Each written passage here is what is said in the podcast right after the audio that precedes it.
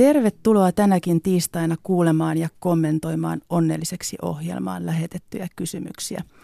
Taustatukena, hahmona ja kehtona on itse oikeutetusti jälleen kerran Paula Jokimies. Ihanaa. Tänään teemanamme on kehdosta keinutuoliin seksuaalisuus läpi elämänkaaren. Keskustelemme muun muassa pienten lasten unnutuksesta, murrosikäisten hämmennyksestä, puumien todellisuudesta tai siitä, miten ikäihmiset kokevat oman seksuaalisuutensa. Eikä voi taas kuin kiittää teitä hyvät kuulijat kaikista huikeista lähettämistä kysymyksistä. Niitä on itse asiassa kommentoitu jo Suomenlahden tuolla puolen tai tuolta puolen. Ruotsin Sveriges radiossa yli 30 vuotta työskennellyt toimittaja laittoi tällaista palautetta. Kuuntelin just sunnuntaina Areenasta lähetyksenne. Ohjelmassa ei ole mitään vikaa päinvastoin, mutta oliko ne kuuntelijoiden kysymykset omasta hatusta vedettyjä? En tiedä ketään, kuka kirjoittaisi noin hienosti Henkko prive-elämästä. Tai noh, ei suomalainen ainakaan. Palautteen antaja ei ollut kuulemma uskoa korviaan, että suomalaiset radiokuuntelijat voivat keskustella näin avoimesti omasta seksuaalisuudestaan. Ja uskallan väittää, että vaikka me suomalaiset olisimme nopeissa kohtaamisissa joskus vähän juroja ja ehkä hitaitakin syttymään, hiljaisiakin, niin tosipaikan tullen suomalainen on valmis sukeltamaan hyvinkin syvään, jopa kylmään veteen. Sitä paitsi vähän hankalammat aiheet tai jopa raskaat kokemukset on yleensä kevyempi kantaa, kun niistä uskaltaa ensin puhua. Vai mitä meidän suomalaisten puhumattomuuden maineesta sanoo tämän tiistain ihana vieraani seksuaalipedagogi ja THLn asiantuntija Katriina Piljuskin? No ihan samaa sanon kuin sinäkin sanot, että kyllä suomalaiset puhuu, ää, ottaa kontaktia, pohtii, on valmiita tosi syvällisiin pohdintoihin. Että, ää, ehkä me voitaisiin nyt pikkuhiljaa unohtaa se, että suomalaiset ei puhu eikä possaa. Sovi. Ei pidä paikkansa. Unohdetaan se tästä eteenpäin. Näin se teemme. on nyt sovittu. Mutta tervetuloa Katrina viettämään iltaa onnelliseksi ohjelman parissa sinullekin. Kiitos. Oli kiva tulla. Kiva kun tulit. Sinua voi hyvällä omalla tunnolla kutsua seksuaalikasvatuksen grand young old ladyksi. Mm. Sen verran mittavan uran ja työn olet tehnyt sen eteen, että seksuaaliterveyskasvatuksemme olisi edes kohtuullisella tolalla. Olet Katriina alkuperäiseltä koulutukseltasi erikoissairaanhoitaja kätilö, mutta kerrotko kuulijoillekin lyhyesti, miten tiesi johti tälle alalle eli seksuaalipedagogiksi? No se johti sillä tavalla, että mä olin Helsingin kaupungin ehkäisyneuvolassa töissä ja siellä naiset joutuivat käymään monella vastaanotolla, siis 80-luvun lopulla, ja riisumaan monta kertaa. Ja meillä oli semmoinen haave, että olisipa semmoinen paikka, mihin ainakin nuoret vois tulla ja kaikki hoituisi niin kuin samalta luukulta. Että jos ne pöksyt on pakko ottaa kerran pois vieraan ihmisen aikana, että jos tehdään gynekologinen tutkimus tai ää, tutkitaan poikien sukuelimiä, niin se jotenkin niin kuin menisi helpommin eikä niin vaikein pitkän hankalan kaavan kautta. Ja mä oon hyvä esimerkki siitä, että ei pidä toivoa, jos on jo valmis, että toive toteutuu, koska Väestöliitto avasi kuin tilauksesta mulle työpaikan, eli nuorten avoimet ovet, ja mä olin siellä sitten 12 vuotta ja tehnyt huikeaa seksuaalikasvattajan työtä. Oma uhkarohkea toiveeni olisi, että onko se ehkä liian optimistisesti sanottu, mutta vuoteen vaikka 2050 mennessä, eli silloin kun kolme perheemme tähän mennessä syntynyttä lastenlasta käyvät sitten hetkinen, kun lasken 40, niin koulujen opetussuunnitelmissa olisi seksuaaliterveyskasvatusta kokonainen yksi tunti viikossa siellä sen jonkun historian ja uskonnon välissä. Eikä enää tällaisia onnellisiksi ohjelmia tarvittaisi, kun kellään ei olisi enää mitään kysyttävää, kiitos ruohonjuuritasolla eli kouluissa tehdyn pohjatyön. Mutta koska näin ei nyt vielä ole, olen enemmän kuin iloinen voidessani vastata kaltaistesi ammattilaisten kanssa kuuntelijoiden kysymyksiin. Ja eiköhän mennä tämän illan ensimmäiseen kysymykseen. Nimimerkiltä viisivuotiaan äiti tuli tällainen kirje. Miten pienen lapsen seksuaalisuutta tulee tukea? Minkä ikäisenä lapsi aloittaa itsetyydytyksen ja milloin on kyse omiin sukupuolielimiin tutustumisesta? Miten viisivuotiaalle olisi hyvä kertoa seksistä tai itsetyydytyksestä vai onko se lainkaan tarpeen? Riittääkö, että lapsi saa rauhassa kokeilla ja tutustua itseensä vai olisiko hyvä vanhemman kertoa asiasta jotakin? No niin kuin tämän illan teemastakin selviää, seksuaalisuus tosiaan kulkee ihmisen mukana kehdosta keinutuoliin ja Parasta tukea lapsen kehitystä ajatellen on antaa lapsen säilyttää avoin ja häpeilemätön tapansa tutkia itseään, ympäristöään ja maailmaa muutenkin. Toiset lapset eivät tarvitse mitään ohjausta, toiset lapset voivat kaivatakin tukea, mitä seksuaalisuutensakin ilmentämiseen tulee, vai mitä Katriina? Niin, seksuaalikasvatus on ensinnäkin se on niin kuin ehkä kaikkein tärkein asia ää, sekä kotona että koulussa, mutta se on sellainen asia, mikä kauhean usein ymmärretään jotenkin väärin, että pitää jotenkin erityisesti tehdä jotain. Ää, Mä aina puhun itse sikiön seksuaalikasvatuksesta, että silloin kun se, sitä vauvaa odotetaan, niin silloin vanhemmat tai vanhempi, jos hän on yksin, niin lähtee pohtimaan sitä, että miten mä suhtaudun kehoon ja alastomuuteen ja kehon koskettamiseen ja, ja miten toisille ihmisille puhutaan. Ja sitten jos lapselle heti pienestä opetetaan, että se oma keho on arvokas ja tärkeä. Ja sitten se ihan pieni vauvahan jo voi koskea sukuelimiinsä, kun otetaan vaipat pois, tuntuu erilaiselta. Et, äh, miten me siinä sanotaan, että et, reagoidaanko siihen, että se käsi menee pippeliin vai, vai otetaanko se käsi vaikka noin pois sieltä. Niin se on kaikki sitä, niin sitä ohjaamista. Et tavallaan jos, jos se lapsen äh, kehon kehollisuuden ja seksuaalisuuden ottaa semmoisena hyvänä ja normaalina, luonnollisena asiana, niin sitä ei tarvitse niin erikseen ottaa tapetille sitten myöhemmin. Jos nyt kuitenkin on niin käynyt, että ei ole tullut huomanneeksi, ohjata sitä lasta ja sitten tämä viisivuotiaan kanssa alkaa olla hommia, ää, ongelmia, kun hän hommailee sen pippelin tai pimpin kanssa koko ajan, niin sitten tietenkin ot, ruvetaan juttelemaan sen lapsen kanssa, että ää, kuinka paljon hän voi sitä tehdä ja missä hän sitä voi tehdä ja miksi sitä kutsutaan ja niin edespäin. Niin sehän on hyvä ymmärtää, että tosiaan se seksuaalisuus on me, minä, tämä kaikki mitä mm. olemme, hengitämme, Kyllä. verenkiertomme, ei mikään erillinen kolmas jalka tai käsi, jota käytetään ja otetaan käyttöön tarvittaessa. Joo. Se virtaa meissä koko ajan. Seuraava kysymys itse asiassa koskee lapsen itsetyydytystä eli unnutusta. Se tarkoittaa siis tilannetta, jossa taapero tai leikkikäinen tai vähän vanhempikin lapsi kuitenkin alle murrosikäinen hakeutuu toistuvasti hieromaan sukuelimiä, esimerkiksi tyynyä tai muuta objektia vasten. Ja nimimerkki huolestunut isoäiti pohtii seuraavaa. Neljävuotias lapsenlapseni hakeutuu koko ajan tilanteisiin, jossa voi hieroa jalkoväliään huonekaluihin, peittoihin, tyynyihin tai pehmoleluihin. On aika hämmentävää, kun esimerkiksi sukujuhliin perheensä kanssa tuleva pieni tyttö tekee sitä monta kertaa päivän aikana, missä vain välittämättä muista ihmisistä olivat he sitten outoja tai tuttuja. Miten tällaiseen tilanteeseen pitäisi suhtautua? Huolestuneelle isoäidille voisi kertoa unotuksen olevan ensinnäkin hyvin luonnollinen osa lapsen kehitystä ja lähes kaikki lapset tyydyttävät itseään jossain vaiheessa lapsuuttaan. Sillä erotuksella aikuisin, että lapsi ei itse koe unnuttamista seksuaalisena tapahtumana ja lapsen luontainen uteliaisuus ja kokeilun halu ohjaavat lasta ammentamaan omasta kehostaan tietoa, jota lapsella pitäisikin olla mahdollisuus saada ikätasonsa mukaisesti.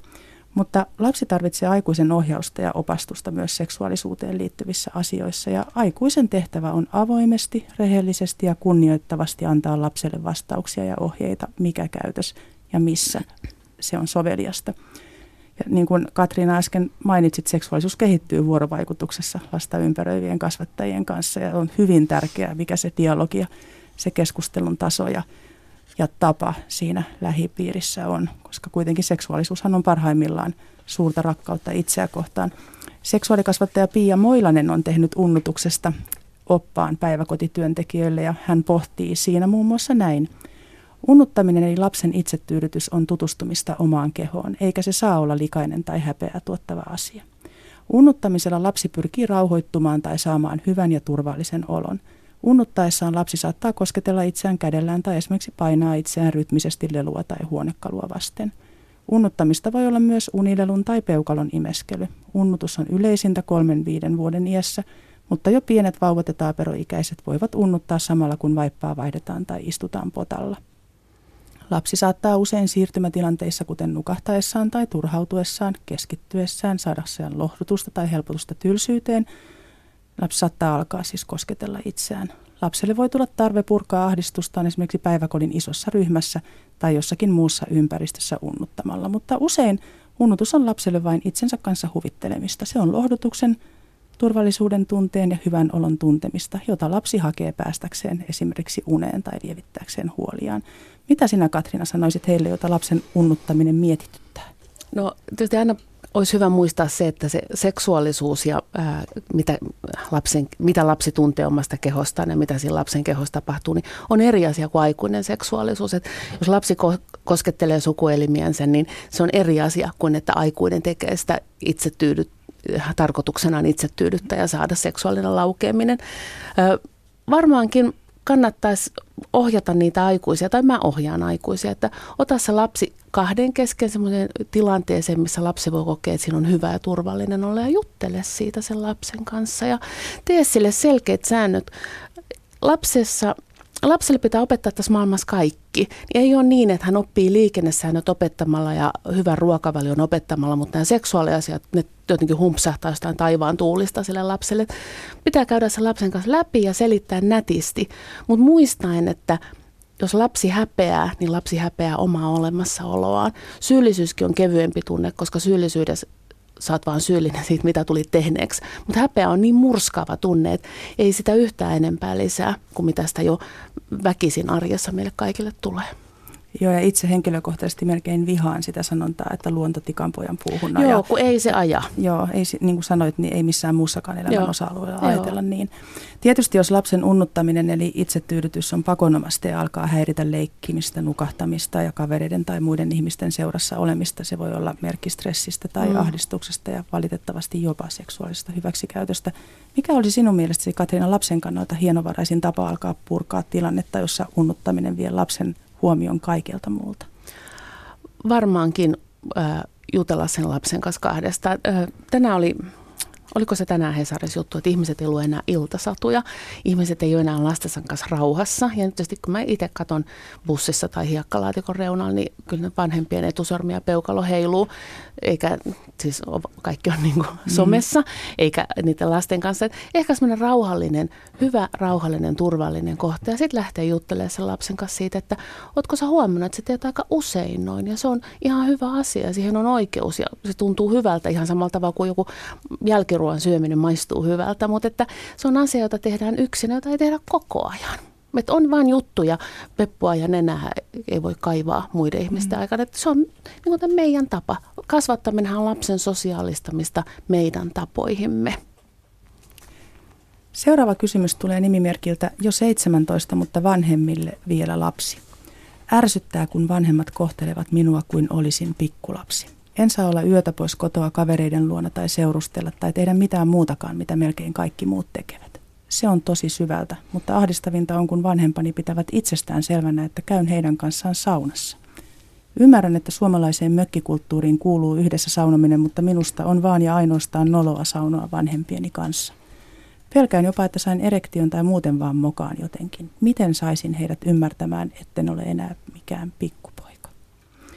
jo 17, mutta vanhemmilleen vielä lapsi tuo esiin kyllä hyvin inhimillisen ja varsinkin aiempina vuosikymmeninä varmaan aika yleisenkin tilanteen, että ei oikein pysytä sen lapsen kehityksen perässä. Johtuu se sitten tiedon tai tahdon puutteesta.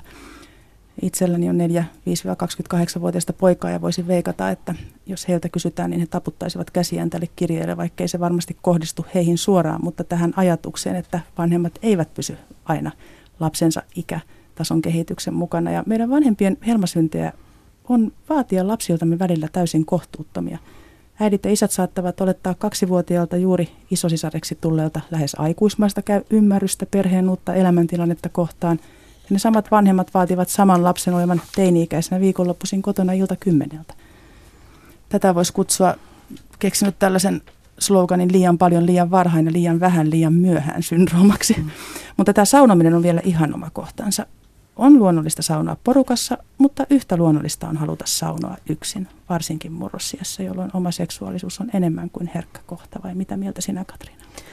Joo, ehdottomasti on sitä mieltä, että toivottavasti tämän 17-vuotiaan kysyjän vanhemmat ovat nyt kuulolla.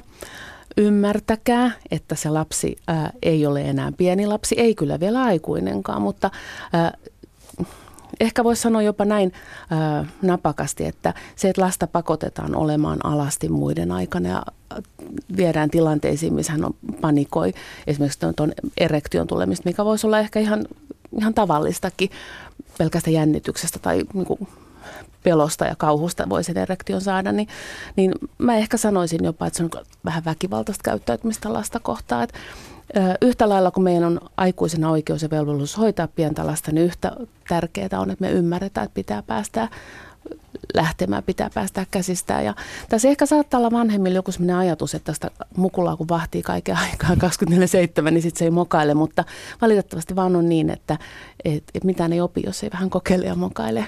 että pidä 17-vuotias pintas nyt vaan. Just näin, ja ehkä vanhemmille se vinkki, että muistavat oman historiansa, ainakin suurimman osan kohdalla saattaa olla jotain semmoista huonomuistisuutta aina Kyllä, siinä ja ovat luultavasti olleet itsekin 17 joskus.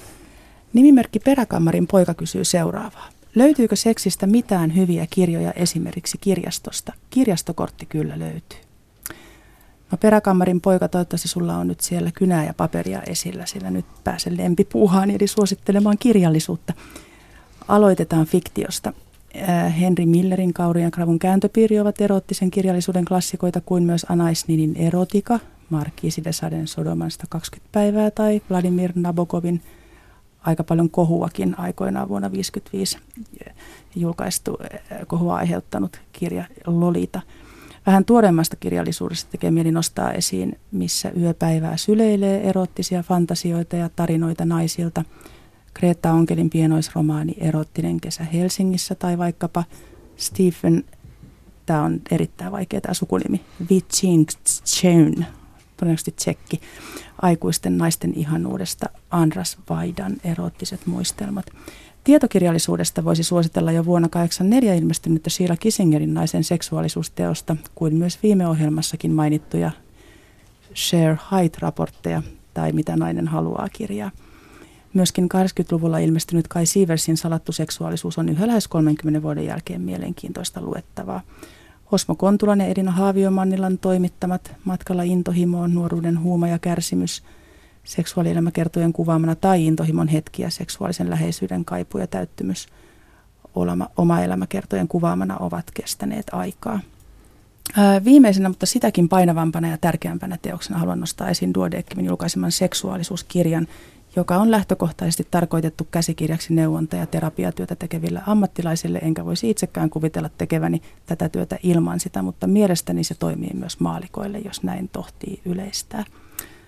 Toivottavasti tästä listasta on nyt iloa teille ja tämä lista ilmestyy myös lähetysikkunaan, koska kukaan ei voi mm-hmm. tätä litaniaa muistaa. Onko sulla Katriina vielä jotain kirjavinkkejä tämän? Tai varmasti on montakin, mutta niin. tuleeko mieleen joku lemppari? Kyllä varmaan kaikki romaanit on täynnä erottisuuden kuvauksia ja seksinkin kuvauksia.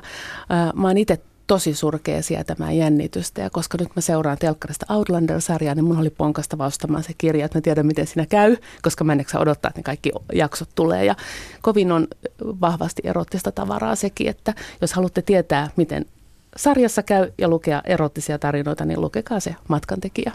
Kiitos suosituksesta. Tuotteemme Pekka laittoi varmaan tämänkin vinkin nyt sinne lähetysikkunaan. Sitten seuraavaan kysymykseen. Nimimerkki poika lähestyy meitä näin. Hei, olen 16-vuotias poika. Olen hyvin aktiivinen seksuaalisesti suorastaan yliaktiivinen. Tyydytän itseäni päivittäin muutamankin kerran päivässä. En tiedä onko se normaalia, mutta kysymykseni ei koske sitä, vaan aivan toista asiaa. Olen joitain kertoja päässyt tytön kanssa samaan sänkyyn, humalassa kyllä, mutta kuitenkin. Tyttö on ollut valmis yhdyntään, mutta itse olen pelästynyt ja tyytynyt vain suutelemaan ynnä muuta sellaista. Kaikki tytöissä kiihottaa minua, mutta miksi olen tosipaikan tullen ujo? Olenko liian estynyt tai olenko seksuaalisesti poikkeava? Aito seksi tuntuu jotenkin eläimelliseltä ja liiankin lähelle tulevalta. Tilannetta ei helpota panoreissuillaan kerskailevat kaverit. Viimeiseen lauseeseen lainaan edesmennyttä mummoani, joka tapasi sanoa, että siitä puhemista puute. Eli todennäköisesti ne kaikkein eniten kerskailevat kaverit eivät välttämättä ole olleet tyttöä tai poikaa lähellä vielä ollenkaan. Ja sitten muuhunkin faktatietoon. Tutkimusten mukaan keskimääräinen ikä, milloin ollaan ensimmäisessä ydynnässä, on tytöillä noin 17 plus ja pojilla 18 miinus. Eli jos siitä nyt voi jotain päätellä, niin sen, että tuota aikaisemmin seksielämän aloittaneiden vastapainoksi toiset voivat olla reilusti parinkympin paremmalla puolella ennen ensimmäistä yhdyntäkokemusta. Yleisesti voisi sanoa, että jokainen tietää parhaiten itse, milloin on valmis niinkin läheiseen kontaktiin kuin rakasteluun. Mitä sinä Katrina sanoisit kirjeen lähettäneelle pojalle siitä, että vaikka on paljon haluja, niin tosi tilanteessa ujous iskee? Mistä se kertoo? No se kertoo siitä, että hän osaa kuunnella itseänsä. Että niin kauan jotenkin mä itse koululuokassa sanon, että niin kauan kun teidän pitää kysyä, että joko mä oon valmis, niin ei varmaan ole valmis niin kauan kun sitä pitää kysyä. Että sittenhän sen itse tietää. Seksu- seksuaalisessa kontaktissa mennään niin kauhean syvälle siihen toisen intiimiyteen. Et jos, tun, äh, jos tuntuu, että se oma minä ei ole vielä rakentunut ja semmoiset omat rajat ei ole selkeät, niin ei voi jotenkin altistaa itselle tilaisuudelle, tilanteelle, että ne rajat menisivät toisen ihmisen kanssa sekaisin. Et suurta viisauttahan tämä on. Pus, jatkat vaan pussailemista niin kauan kuin, tota, tietysti tämä alkoi ehkä vähän vähemmän, mutta jatkat vaan pussailemista ja odottelet, että kyllä se sitten, kun tuntuu, niin sitten sä tiedät, että nyt sä voit kokeilla. Yle. Radio Suomi. Hei, olen 15-vuotias tyttö enkä enää neitsyt. Menetin neitsyyteni liftausmatkan päätteeksi tai oikeastaan kesken sitä. Vanhempi mies, jonka kyytiin olin noussut, sanoi vain yhtäkkiä, että nyt tyttö riisuudut. Hän ajoi tien sivuun ja pakotti minut yhdyntään. Se tapahtui niin nopeasti, että en ehtinyt edes tuntea kipua tai tehdä mitään. Nyt seurustelen ja aiomme tehdä sitä pian, tai ainakin jossain vaiheessa. Poikaystäväni on innoissaan, niin minäkin. Ainut huoleni on, jättääkö hän minut huomattuaan, etten ole neitsyt, etten vuoda verta eikä immen kalvoni puhkea. Ihan ensin Henna tekee mieli sanoa ja voi vain toivoa, että teit tapahtuneesta rikosilmoituksen. Se on ensimmäinen asia, joka tässä kohtaa pitää ja täytyy sanoa. Vai mitä Katriina? Joo, ehdottomasti. Ja sitten kuitenkin tähän Hennan mainitsemaan kysymykseen, joka häntä ilmeisesti aika paljonkin huolettaa, eli siihen immenkalvoon.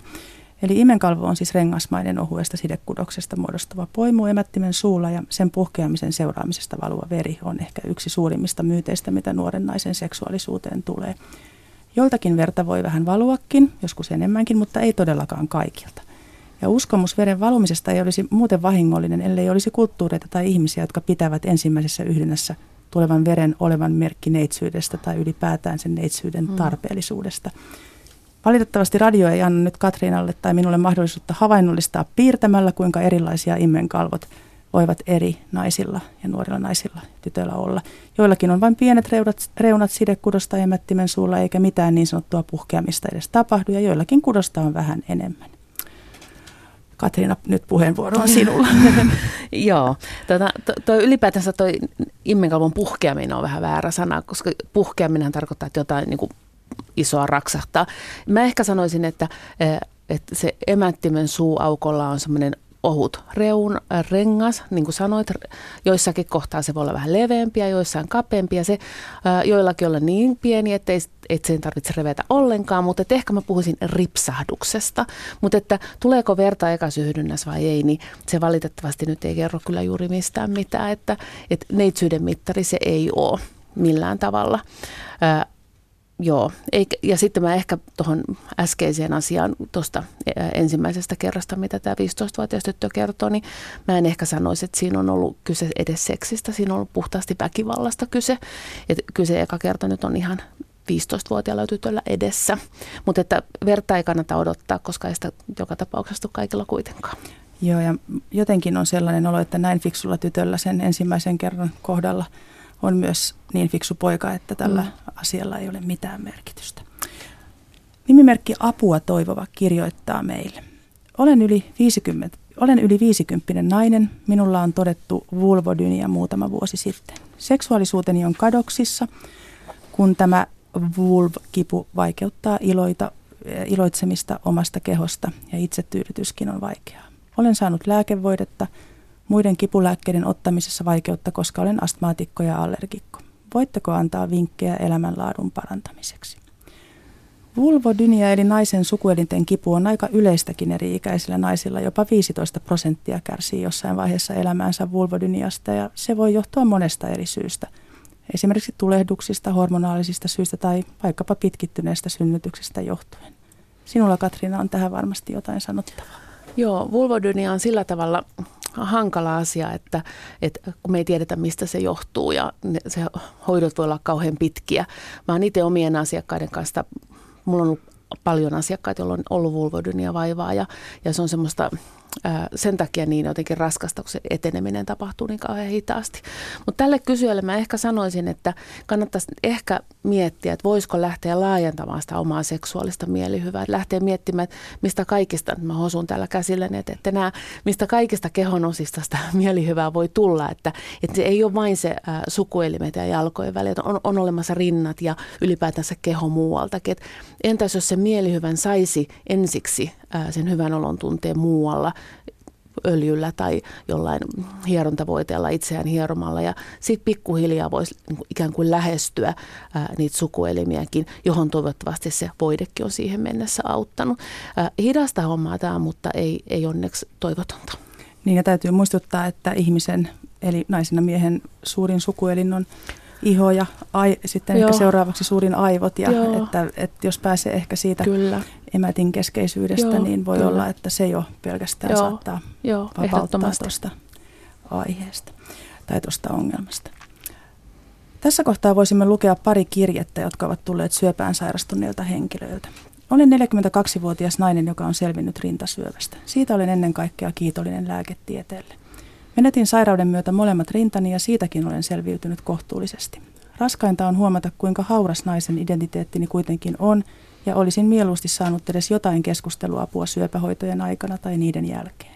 Sitä ei kuitenkaan ollut tarjolla edes kysyttäessä.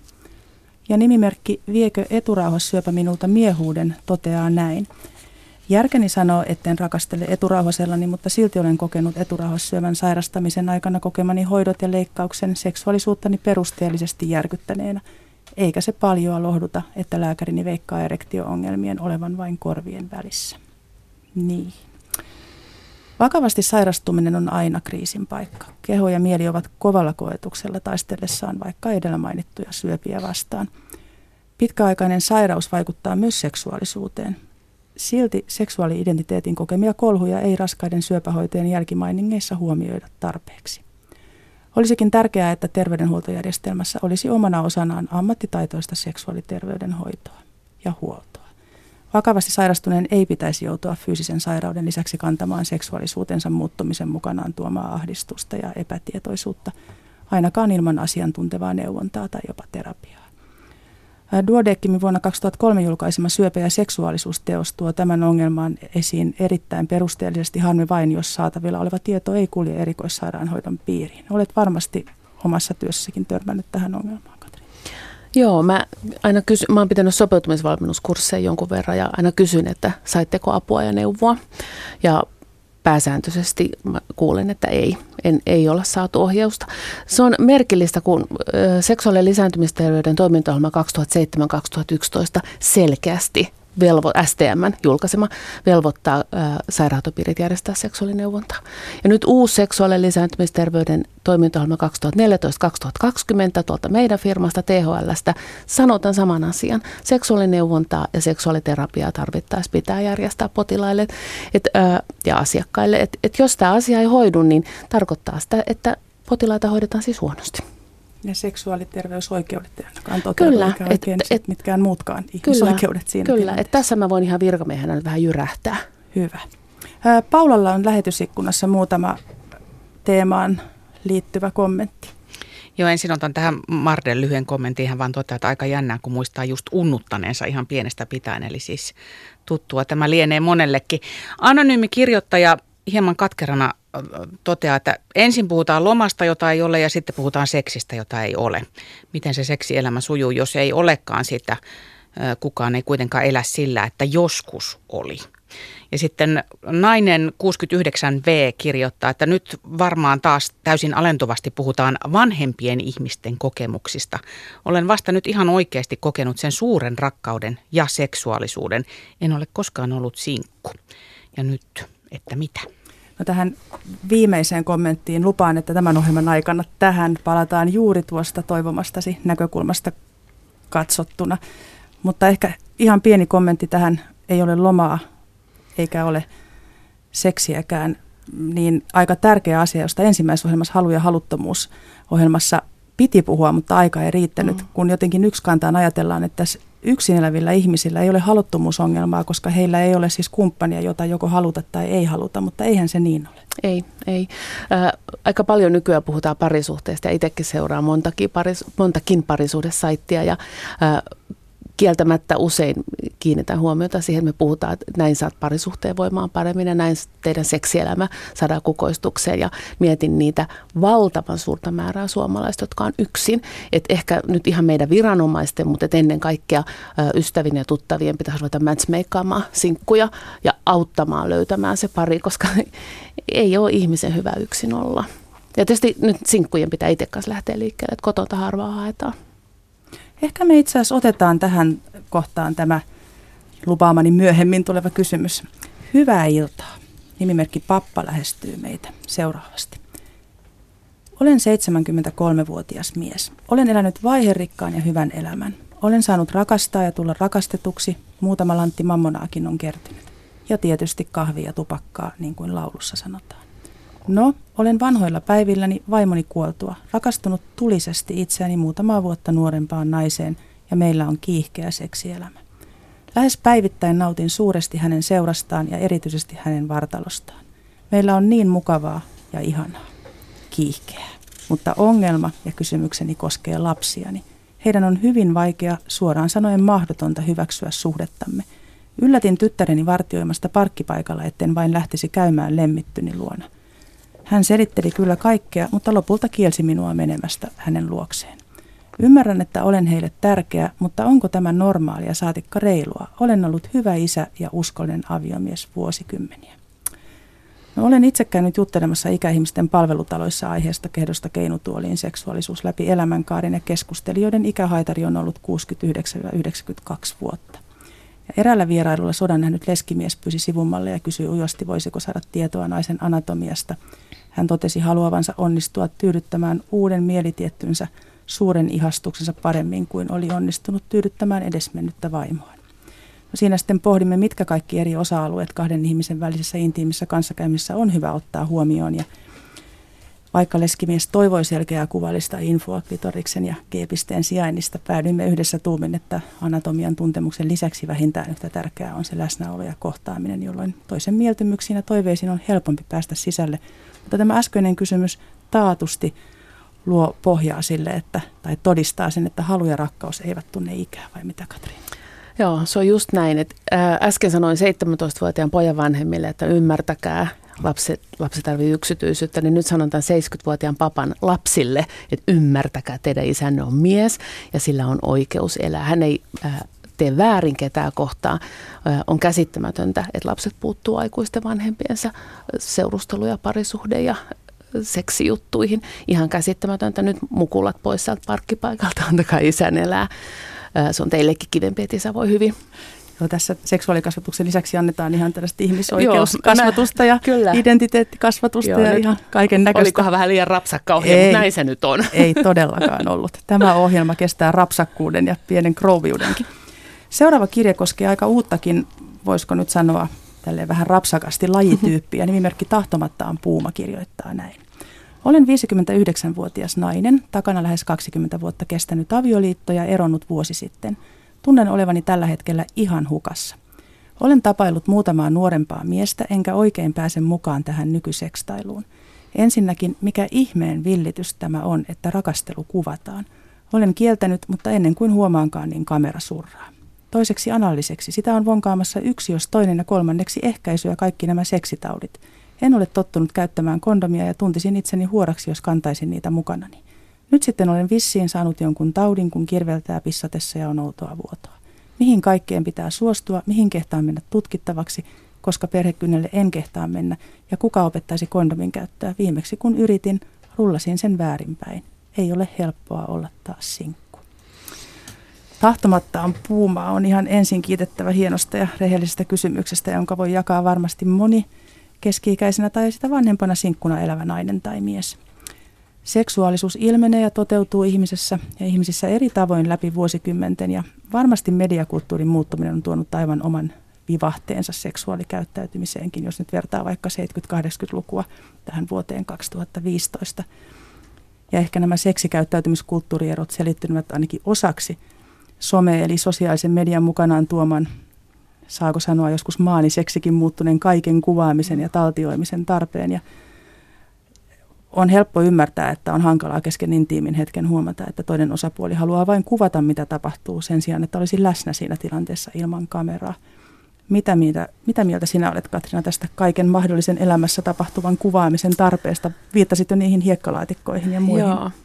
No sillä tavalla ei ole kyllä ihan puhtaita pussissa mullakaan, että kyllähän mäkin kahden mielelläni julkaisen somessa juttuja, mutta totuus on se, että, että jos mä otan kuvan jostain tapahtumasta, niin mä en näe sitä, vaan mä keskityn siihen kuvaamiseen. Mä uskon, että, tai mistä mä sen tiedän, mutta mä voisin kuvitella, että se, että, että halutaan kuvata seksi ja että halutaan analyseksiä, niin nämä jotenkin kuulostaa sillä tavalla, että on ehkä jotenkin pornosta opittu.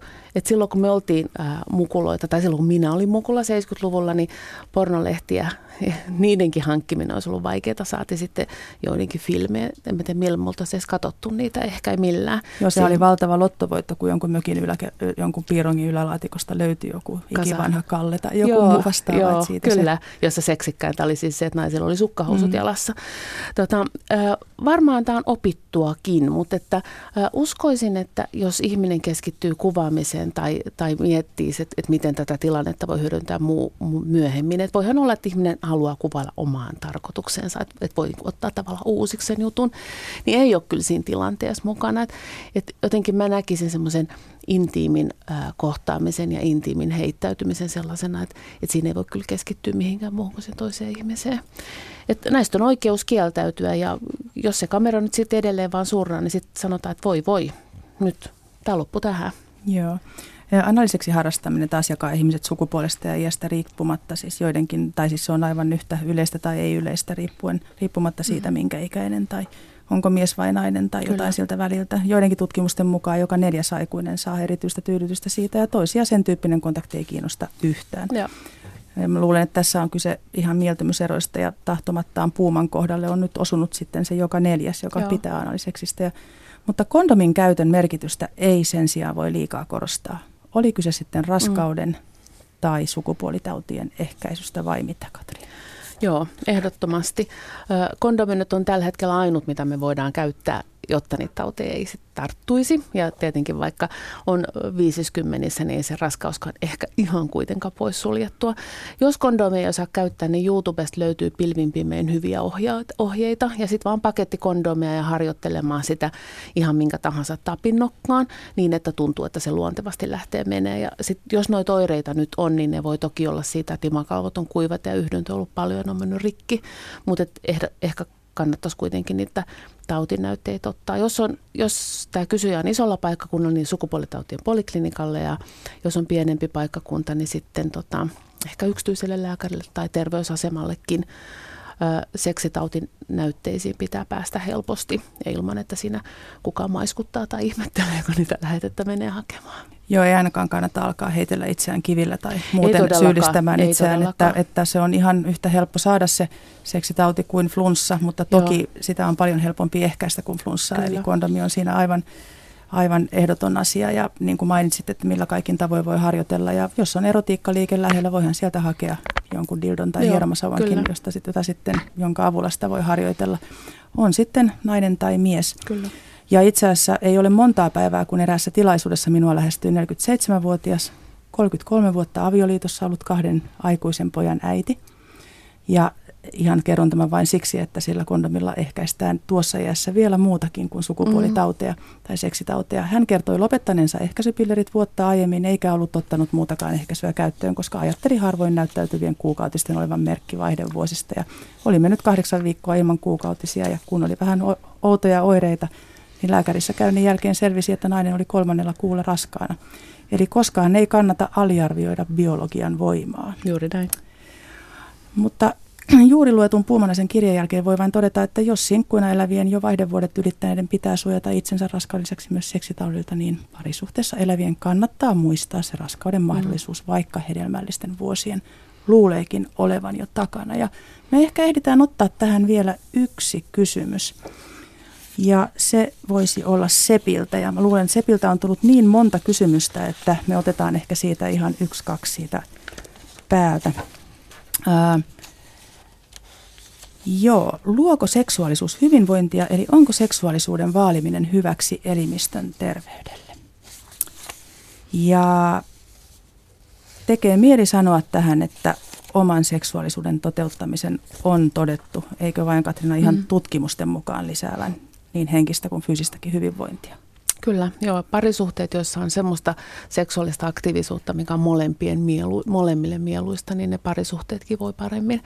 Mutta joo, kyllä, näin on. Ja sooloseksiä voi harrastaa. Seksuaalienergiahan on meissä kaikissa virtaava elämää luova ja kannatteleva voima. Ja joissain kulttuureissahan sille on annettu tosissaan ihan omia nimiäkin, mm. kuten kundaliini energia. Ja voisi kuvitella, että kehon niin sanottujen energioiden virratessa vapaasti, niin fyysinenkin elimistö voi hyvin. Ja kyllähän koululääketieteen piirissäkin on alettu puhua niin henkisen kuin fyysisen energian liikkumisen merkityksestä hyvinvoinnille. Jopa masennuspotilaille mm. nykyään suositellaan uloslähtöä ja liikkumista mm, ja luontoonmenoa.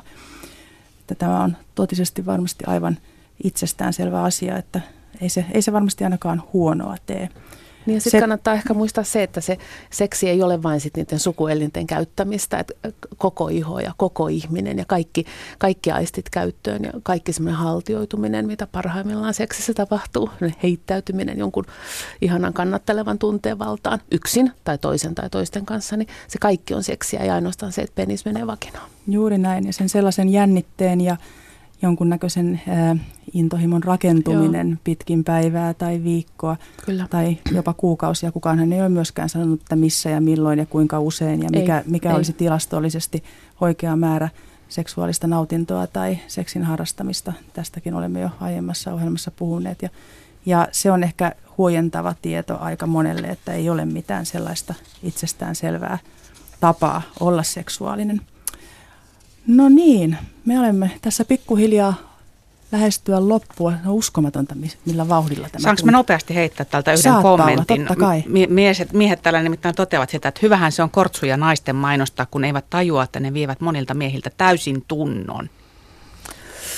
No oi, niin. oi, oi, oi, toi on nyt kyllä hirveän hankala. Mä aina, mä en tiedä, voiko näin sanoa, mutta mä nyt aina sanon näin, että äh, kun kirurgit leikkaa herkkiä, pieniä osia ihmisissä, niillä on hanskat kädessä ja ne silti selviää niistä hermoista, hermoradoista ja pikkusista nippeleistä ja se hanska on paljon paksumpi kuin kondomi. Et mä väitän kyllä, hyvät herrat, jotka siellä nyt reklamoi ja saatte olla mulle kiukkusia edelleenkin, että se ei ole ehkä ihan noin yksiselitteistä.